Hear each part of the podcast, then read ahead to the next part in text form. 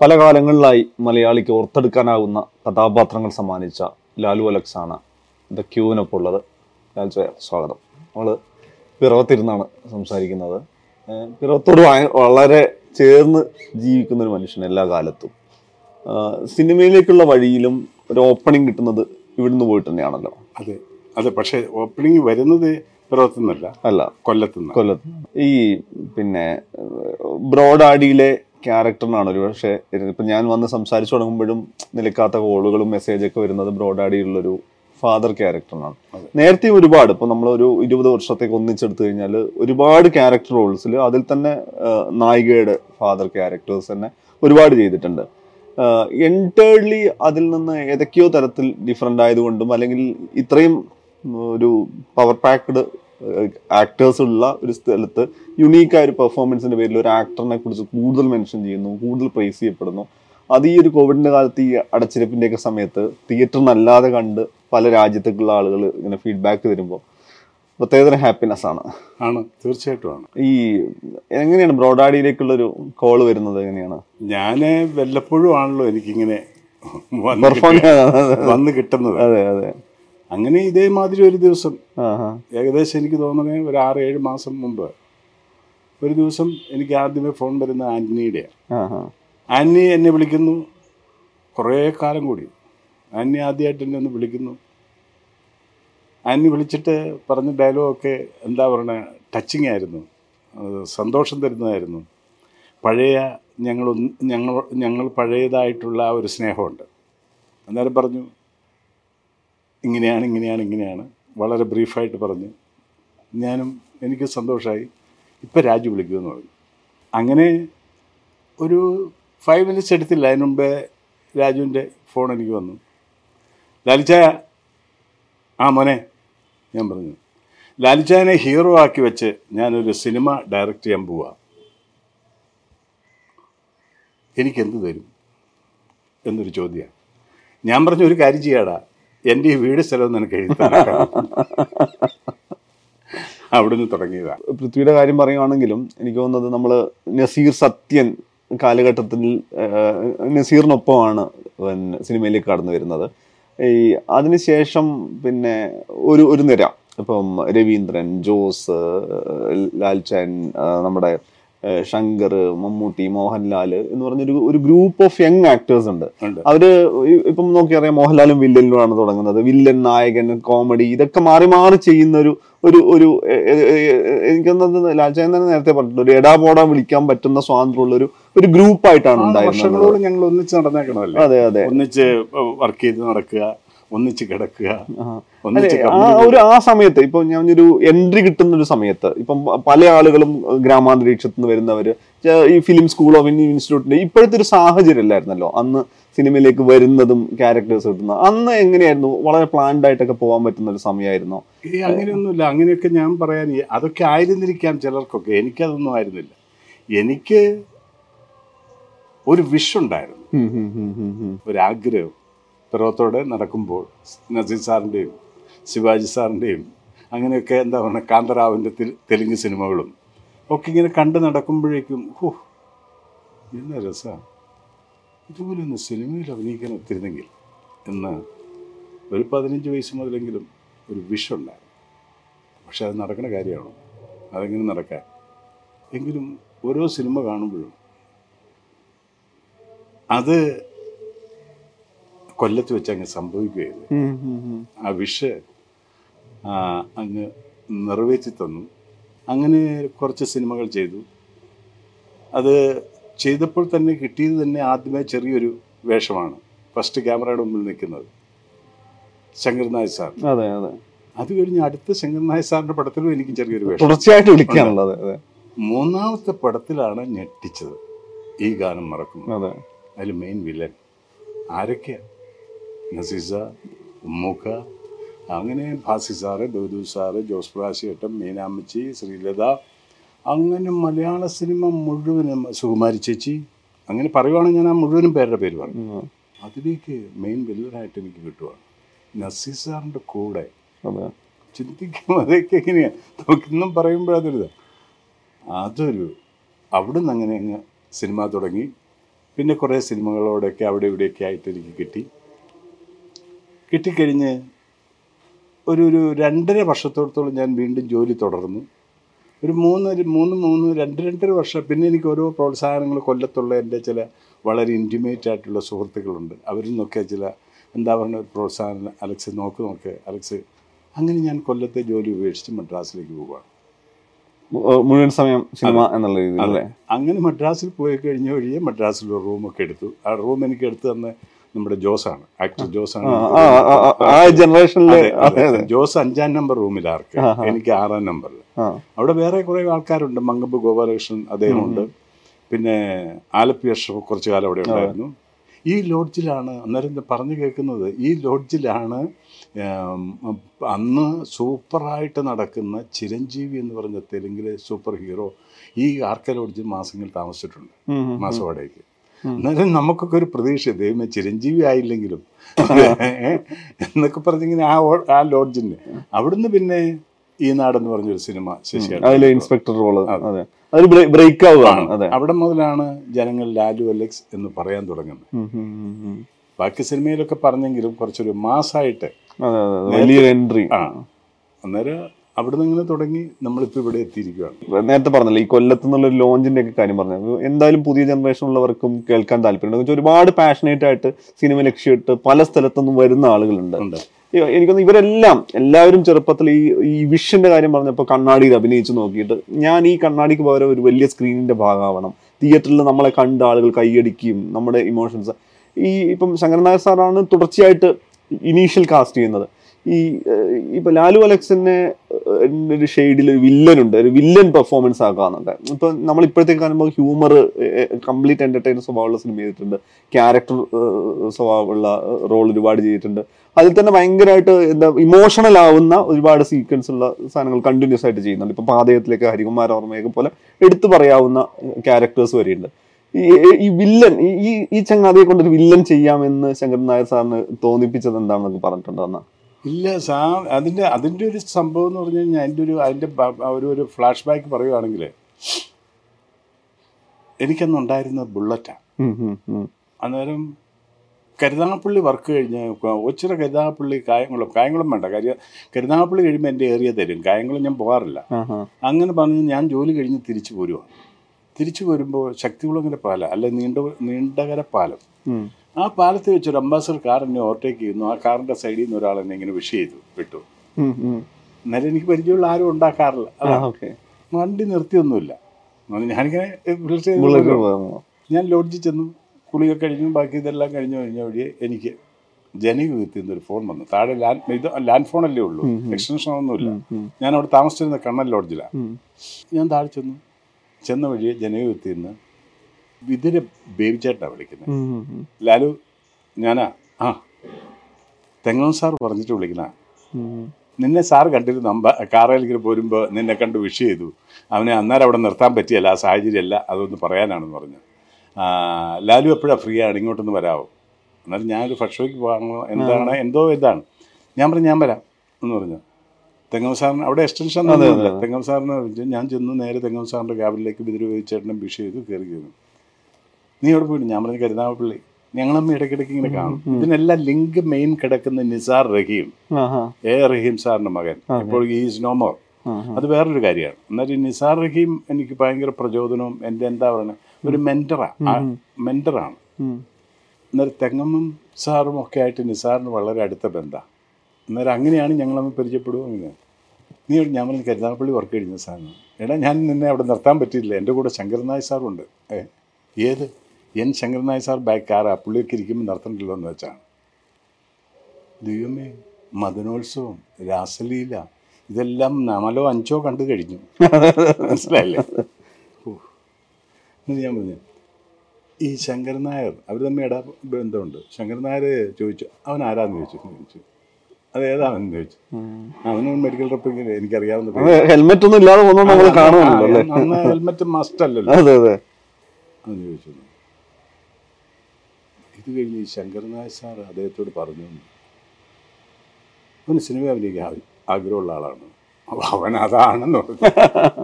നീ ഒരു കാര്യം ചെയ്യും. ഞാനിപ്പോൾ വിളിക്കാമെന്ന് പറഞ്ഞു. അവിടുന്ന് നേരെ വിളിക്കുക. നേരെ കീർത്തി ഹോട്ടലിലേക്ക് വിളിക്കണേ എന്നൊക്കെ അവർ തമ്മിടാ പോടാ വളർത്തുന്ന. ആ ആൾ ഇവിടെ വന്നിട്ടുണ്ട്. ആ. അയാൾക്ക് ജോലി വലിയ കുഴപ്പമൊന്നും വരുത്താതെ ജോലിയൊന്നും ചെയ്യരുത്. ജോലി കണ്ടിന്യൂ ചെയ്തോണം. എന്നാ തിരുവനന്തപുരം വരെ വരാൻ പറ്റണേ? ഞാനിവിടെ ഒരു പത്ത് പതിനഞ്ച് ദിവസമാണ്. എന്നെ പറഞ്ഞു? നാളെ. നമ്മുടെ ആഗ്രഹത്തിന്റെ തൊട്ടടുത്ത് എത്തുകയാണല്ലോ. ഒരു ദിവസം രണ്ട് ദിവസം ലീവ് എഴുതിട്ടാ പോരെ അങ്ങനെ ഞാൻ തിരുവനന്തപുരം പോവുക തിരുവനന്തപുരം പോണ കീർത്തി ഹോട്ടലിൽ പോയി സാറിനെ കണ്ടു. സാറിനെ കണ്ടു വർത്താനം പറഞ്ഞു. എനിക്ക് അവിടെ റൂം പറയണം. അന്ന് വൈകിട്ട് തന്നെ എനിക്കൊരു സീൻ എടുക്കും ഫസ്റ്റ് പടം തുടങ്ങും. അതാണ്. അതാണ് തരു ഒരു ജന്മം കൂടി. അതെ. പക്ഷെ ജന്മം കൊണ്ടില്ല. സിനിമ ഇതുവരെ അറിയില്ല അങ്ങനെ അവിടുന്ന് എന്റെ ആ റോളൊക്കെ കഴിഞ്ഞു. ഞാൻ വന്നു. തിരിച്ചു പോകുന്നതിന് ശേഷം പിന്നെ വീരഭദ്രൻ എന്ന് പറഞ്ഞൊരു സിനിമ അതിലും എനിക്കൊരു വേഷത്തിന് വിളിച്ചു. പിന്നെയാണ് ഈ ഗാനം മറക്കും മറക്കുമോ വരുന്നത്? അന്നേരം ആ നീണ്ടകര പാലത്തിൽ നിന്ന് തുടക്കം. ആ, തുടക്കം ആ. കൊല്ലത്ത് തന്നെ ഇതിന് മുമ്പിൽ വേറെ കാര്യമാണ്. അത് കഴിഞ്ഞ് പിന്നെ ഉമ്മൂക്കനെ കാണുന്നു ശരിക്കും മലയാള സിനിമയിലെ എന്റെ ഗോഡ് ഫാദർ ആരാണെന്ന് ചോദിച്ചു കഴിഞ്ഞാൽ മരിച്ചുപോയ ഉമ്മൂക്കയാണ് K P Ummer. K P Ummer. ഉമ്മൂക്കയാണ്. അതിന്റെ പിന്നിലും വേറെ ഒരു എപ്പിസോഡുണ്ട്. അന്നേരം ഈ എപ്പിസോഡെല്ലാം പറഞ്ഞു തീർക്കണമെങ്കിൽ പിന്നെ എന്താ പറയുക ക്യൂവിന് ഒരു മുന്നൂറ്ററുപത്തഞ്ച് ദിവസവും എന്റെ തന്നെ വെക്കേണ്ടി വരും. അത്രയും ആളുകളുടെ ഒരു. പങ്കാളിത്തത്തിൽ. ഉണ്ട്. ഈ പിന്നെ ഞാൻ പറഞ്ഞത് നീണ്ടകര പാലത്ത് എനിക്ക് തോന്നുന്നത് നമ്മൾ ഒരു ജോലി എന്നുള്ള രീതിയിൽ തന്നെ മറ്റേ നമ്മുടെ ആഗ്രഹമായിട്ട് നിൽക്കുകയാണ്. ആഗ്രഹത്തിന്റെ തൊട്ടടുത്ത് എപ്പോഴാണ് എത്തുകയെന്ന് അറിയില്ല. പക്ഷെ എനിക്ക് തോന്നുന്നത് പിന്നെ മദ്രാസിലേക്ക് പോകുമ്പോൾ അന്ന് സിനിമയുടെ എത്തി. സിനിമയുടെ നഗരത്തിൽ എത്തുകയാണല്ലോ. അതിനുശേഷം എനിക്ക് തോന്നുന്നത് ഐ വി ശശിയുടെ ഇൻസ്പെക്ടർ റോൾ ലോഞ്ച് മാത്രമല്ല ഇതര ഭാഷകളിലേക്ക് കൂടി. ലാൽച്ചായൻ തന്നെ പറഞ്ഞിട്ടുണ്ട് ശിവാജി ഗണേശൻ കാണുമ്പോൾ തന്നെ ഐഡന്റിഫൈ ചെയ്തിരിക്കുകയാണ്.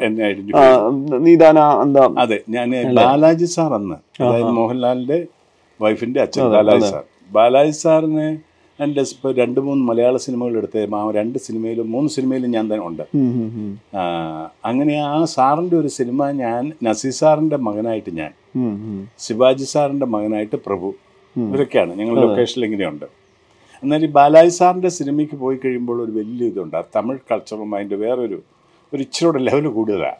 എവരി ആക്ടർ എവരി ആക്ടർക്കും ഡയറക്ടർക്കും ക്യാമറമാനും സെപ്പറേറ്റ് ഇങ്ങനെ ഒരു കുഷ്യൻ ചെയറാണ് ഇങ്ങനെയുള്ള ചെയർ ഇതിന്റെ അന്നത്തെ വേറെ ഭാഷ അത് ലാലു അലക്സ് എനിക്കുണ്ട് പേര്. ആ.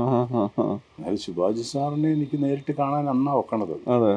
ഞാനിങ്ങനെ വളരെ അവിടെ കിടന്നു അതേ ഞാൻ അതേ ഉള്ളപ്പോൾ ഒരിക്കൽ പോലും ഞാനിത് ഇങ്ങനെ കണ്ട് ആസ്വദിച്ചതല്ലാതെ ഇരുന്നിട്ടില്ല. ഇരിക്കാനുള്ള ധൈര്യമില്ല അതുകൊണ്ട് അത് ഞാനിപ്പോൾ പറയണം. അങ്ങനെ ഞാൻ ചെന്നു ഇങ്ങനെ വിളിച്ചു. അത് കഴിഞ്ഞ് എന്നെ ഇങ്ങനെ നോക്കി എന്നെ വിളിച്ചു. വരാൻ പറഞ്ഞു വന്നു. നീ താനാ എന്താ ഈ നാട് ഇൻസ്പെക്ടർ ആമാങ്കെ ആമാ സാർ എന്ന് പറഞ്ഞു. അങ്ങനെ ഒരു വലിയ കാര്യം കിട്ടി. കാരണം എന്റെ എന്റെ ലൈഫിലെ ഓർക്കപ്പെടുന്ന ഒരു അല്ലെങ്കിൽ ഓർത്തിരിക്കുന്ന അല്ലെങ്കിൽ എന്റെ എന്റെ ആക്ടിങ് ചാതുര്യം എന്തെങ്കിലും ശകലമുണ്ടെങ്കിൽ അതിനെല്ലാം ഇൻസ്പയർഡ് ആയിട്ടുള്ള ആക്ടറുള്ള ഒരാൾ തന്നെയാണ് ശിവാജി ശിവാജി സാർ. എനിക്കൊന്ന് അന്ന് അന്നത്തെ ഒരു ജനറേഷൻ ഉറപ്പായും ഇപ്പം പിന്നെ ശിവാജി ഗണേശൻ അല്ലെങ്കിൽ നമ്മുടെ M G R Nazeer Sathyan ഇവരുടെ എല്ലാം ഒരു അല്ലെ പ്രഭാവലയത്തിലേക്ക് പിന്നെ സത്യമാഷ് Nazeer sir Kottarakkara sir Bhasi sir അങ്ങനെ പറയുവാണെങ്കിൽ ഇങ്ങനെ ഒരു സ്ട്രെച്ച് കിടക്കുമല്ലേ. ആരാ മോശം? അതെ അതെ. പ്രതിഭാ സമ്പന്നരല്ലേ ഓരോരുത്തരും? ഇപ്പൊ ബ്രോഡാഡി വരെ ഇപ്പം എയ്റ്റി ടു ഇപ്പൊ ബ്രോഡാഡി വരെ എത്തുന്ന സമയത്ത് പല ജനറേഷനെയാണല്ലോ കടന്നു പോകുന്നത്. പല ജനറേഷൻ ആക്ടേഴ്സ് പല ജനറേഷൻ ഫിലിം മേക്കേഴ്സിനൊപ്പമാണല്ലോ പോകുന്നത്. ഇപ്പോൾ ഒരു ക്യൂരിയോസിറ്റിയുടെ പുറത്തുകൂടി ചോദിക്കുകയാണ്.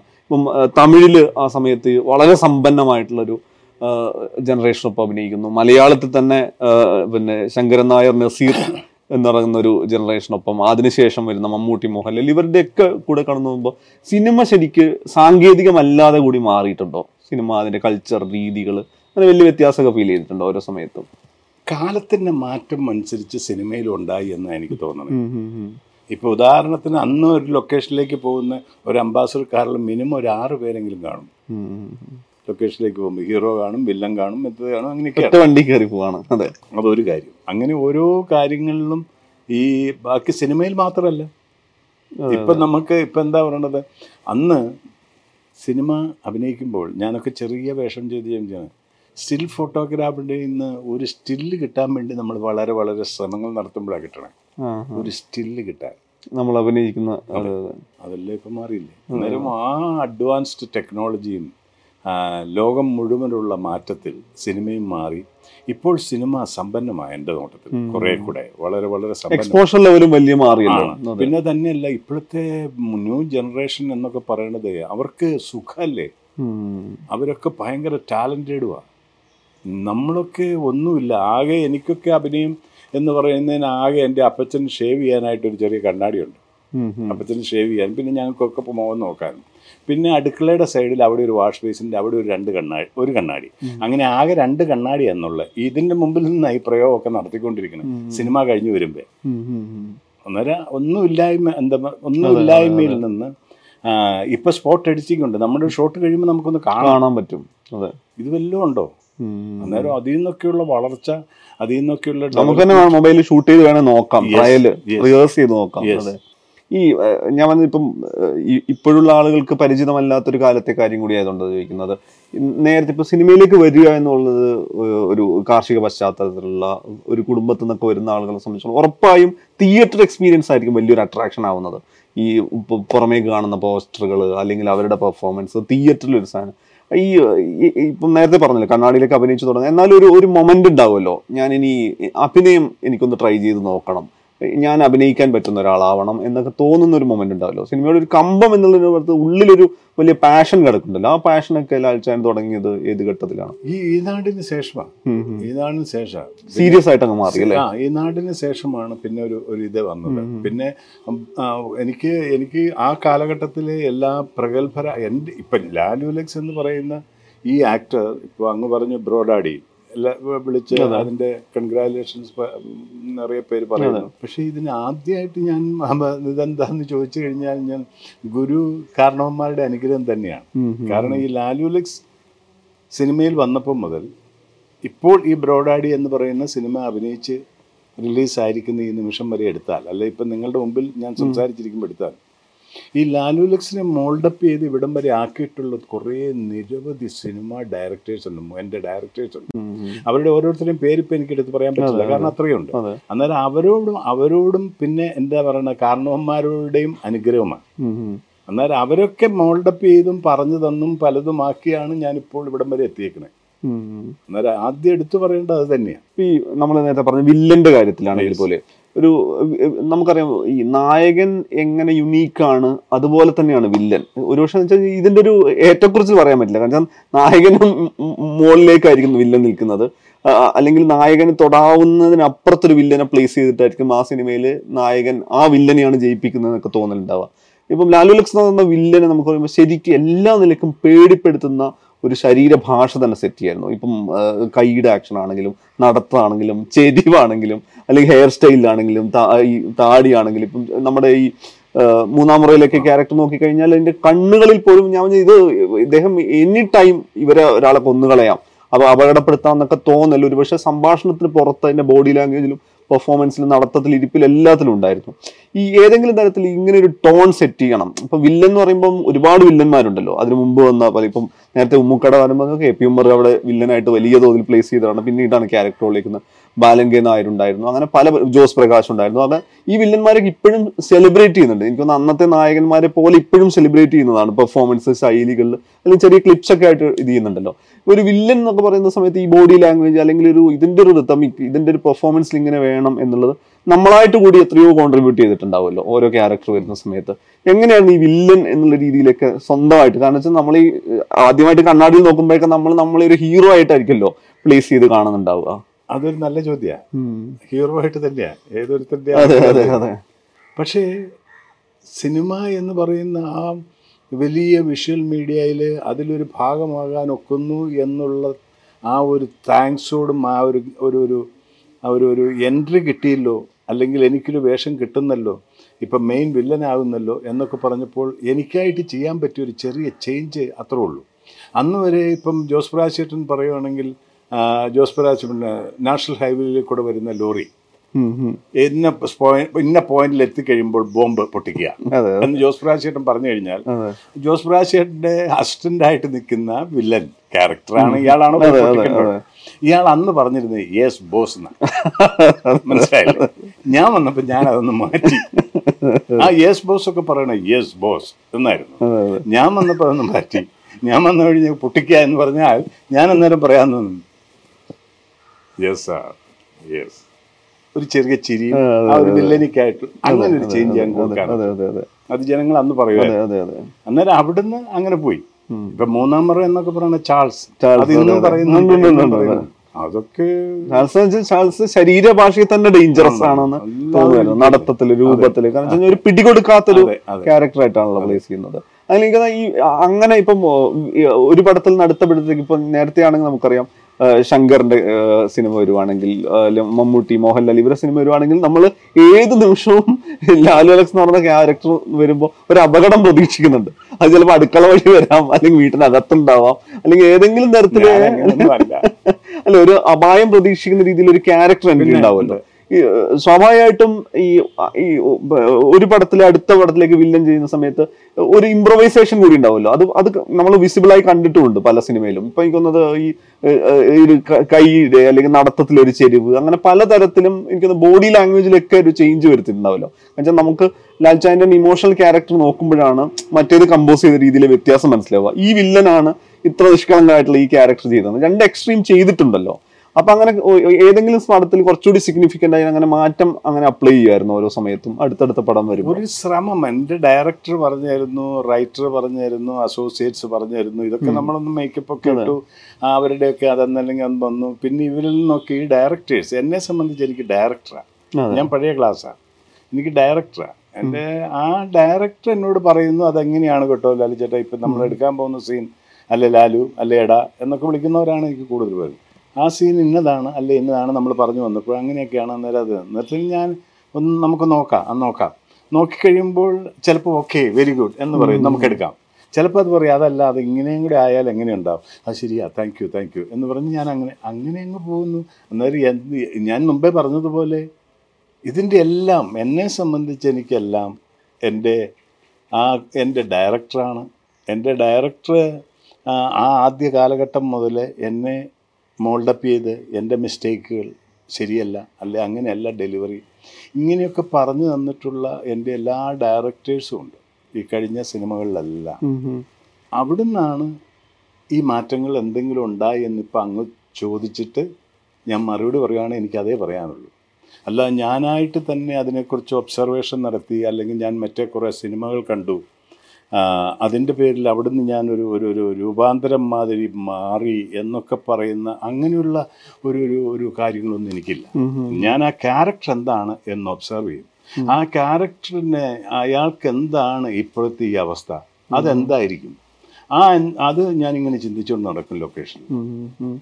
അതിങ്ങനെ ചിന്തിച്ചുകൊണ്ടിരിക്കും. എന്റെ ഷോട്ട് വരുമ്പോഴേക്കും ഞാനത് അവിടെ നിന്ന് അപ്ലൈ ചെയ്യാൻ ശ്രമിക്കും. ശ്രമിക്കുമ്പോൾ പലപ്പോഴും എനിക്ക് എന്താ പറയുക പ്രചോദനമായിട്ട് ഗുഡെന്നോ അല്ലെങ്കിൽ പോരാന്നോ? എന്ത് പറഞ്ഞാലും എനിക്ക് ഓക്കെയാണ് കാരണം പോരാ എന്ന് പറഞ്ഞു കഴിഞ്ഞാൽ പിന്നെ ഞാൻ ചോദിക്കും എന്താ വേണ്ടേ? എങ്ങനെയാണ് അന്നേരത്തിന് എന്റെ ഡയറക്ടർ എനിക്ക് പറഞ്ഞു തരും. അത് കഴിഞ്ഞ് ഞാനത് ചെയ്തു കഴിയുമ്പോൾ അയാൾ അദ്ദേഹം ഹാപ്പിയാവും. അന്നേരം ഇതിന്റെ എല്ലാം ഒരൊറ്റ പറഞ്ഞു കഴിഞ്ഞാൽ ഗുരു കാരണവന്മാരുടെ അനുഗ്രഹം. അല്ലാതെ ഒന്നുമില്ല. ഈ ഇതിൽ തന്നെ ഒരു ഗിവ് ആൻഡ് ടേക്ക് ഉണ്ടല്ലോ. ഞാൻ നായകനും വില്ലനും ആണെന്ന് നമ്മൾ കാണുമ്പോഴും ഇവർക്കിടയിൽ ഈ- ഈ പറയുന്ന ഒരു തരം കെമിസ്ട്രി വർക്ക് ചെയ്യുന്നുണ്ടാവുമല്ലോ. ഈ ആ ഒരു ഗിവ് ആൻഡ് ടേക്കിലാണല്ലോ സിനിമ എന്നുള്ള കളക്റ്റീവിലും അങ്ങനെ ഒരു ഇത് അപ്ലൈ ചെയ്യുന്നുണ്ടല്ലോ അത് ഭയങ്കര രസകരമായ ഒരു അതല്ലേ ഇപ്പൊ സംഗതിയാണ്. നമ്മുടെ ഈ സിനിമ തന്നെ എടുക്കാം. നമ്മുടെ ഈ സിനിമ ബ്രോഡാഡി തന്നെ ഇരിക്കാം